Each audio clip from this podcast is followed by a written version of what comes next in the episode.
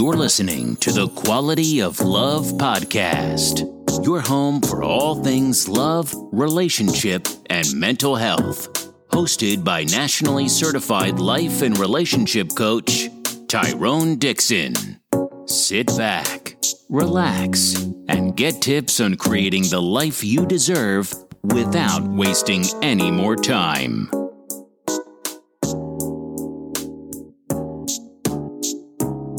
Welcome to the Quality of Love podcast. I am your host, Tyrone Dixon, nationally certified life and relationship coach, husband, father to two beautiful princesses, and CEO and founder of Orosu Concrete Consulting.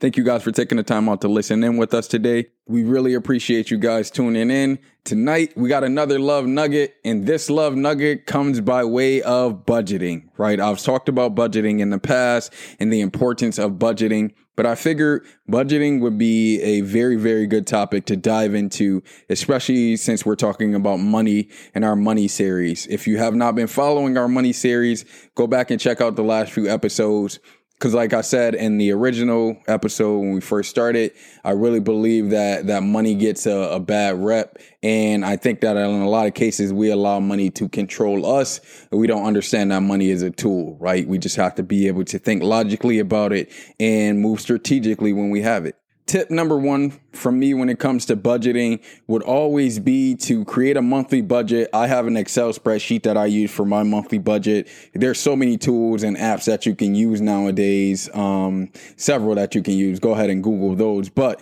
when you create this monthly budget, you want to make sure you're factoring in literally every dollar you spend. So where's the grocery bill going?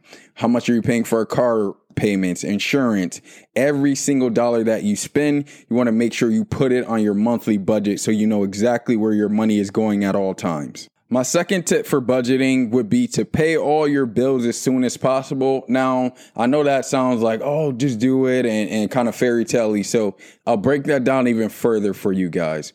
There are two options when it comes to paying your bills if you want to legitimately stay in line and stay on budget. Now, first option is as soon as you get paid, pay all of your bills as soon as possible. And what happens is that allows you to save whatever income you have later on right? Now i personally believe that's not a realistic one because i tried it just for me personally.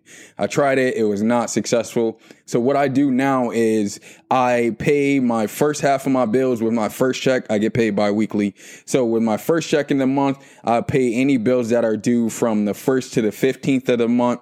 And then for with my second check that i receive throughout the month i'll pay my bills from the 15th to the 30th or 34th 31st, excuse me, of that month. That way, I'm not tricking myself and pretending that I'm quote unquote fake balling with money that I know is supposed to go to bills. And the other thing that I've found, I've, I've been doing it for a few years now, that this does is it, it gives me a realistic view of my money and not that, well, you know, I, I, used to be this person. Well, you know, I could pay, I could pay Time Warner next month and save this extra hundred dollars in my pocket, or you know, I can, I can slack on the light bills a little bit here and keep an extra change in my pocket so I can use that to go out and party. And don't live in that bubble. It's a false bubble and eventually it'll burst, causing you to feel a lot of frustration. Tip number three when it comes to creating a budget for yourself on a monthly basis is make a list of your needs and your wants, right? I talked about this a little bit a few episodes ago. Um, it's important to identify your needs versus your wants. Just to give you a quick kind of summary of, of where I'm going with this, a need is something that you need to live, right? So water, food, shelter. A want is something that will make you feel cool or feel better or boost your self esteem up a little bit, right? So be clear on your needs versus your wants. Assess that on a monthly basis and stick to it. Tip number four that I have for you guys when it comes to budgeting is establishing an emergency budgeting account or emergency fund account. Now, if you guys have never heard of emergency fund accounts within the last few years, in particular, this has become um, a very popular thing. I even heard, I don't know if you guys uh, watch the NFL, but one of the athletes Richard Sherman was talking about his emergency fund um, and the importance of his parents having an emergency fund the other day. And it, it just kind of got me excited and happy on the inside because it was only a few years ago that I knew what an emergency fund was. And for you guys, when you hear the term emergency fund, that's as having money saved up to pay your bills for at least three to six months in case you were laid off for your job or you experienced any type of medical hardships or something came up. You have three to six months worth of income saved up and you're able to properly plan and prepare. Now, I know people don't realistically think about the future sometimes, but I'll give you a perfect example of how an emergency fund can help. Right. So recently I'm working with a client and she was telling me how she got laid off from her job and how she was just kind of going through a lot of anxiety and, and pressure. And I quickly reminded her that we had started uh, when we first started working together. Her and I had started talking about emergency funds and setting one up. And she said, "Oh, I, I didn't do an emergency fund.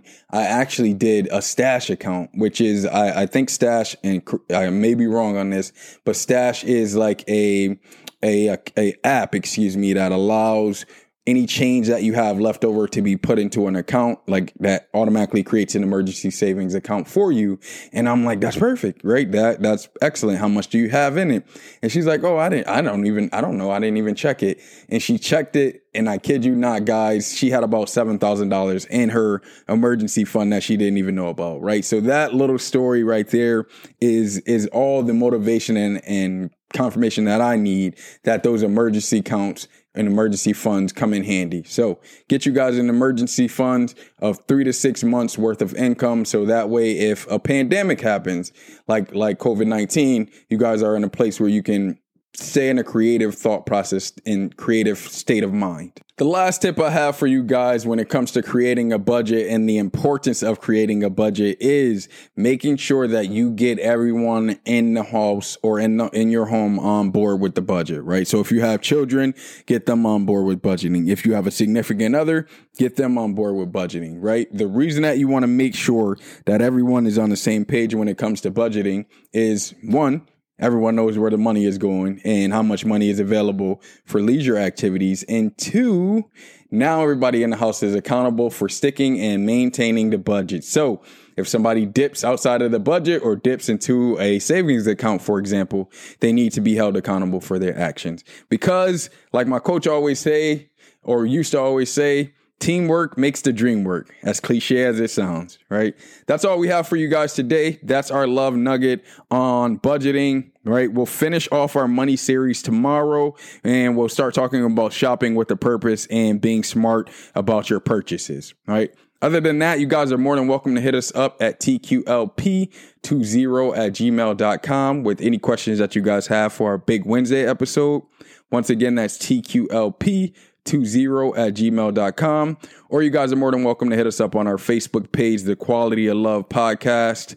As always, guys, remember the quality of love and relationships that you have in your life will determine the quality of your life.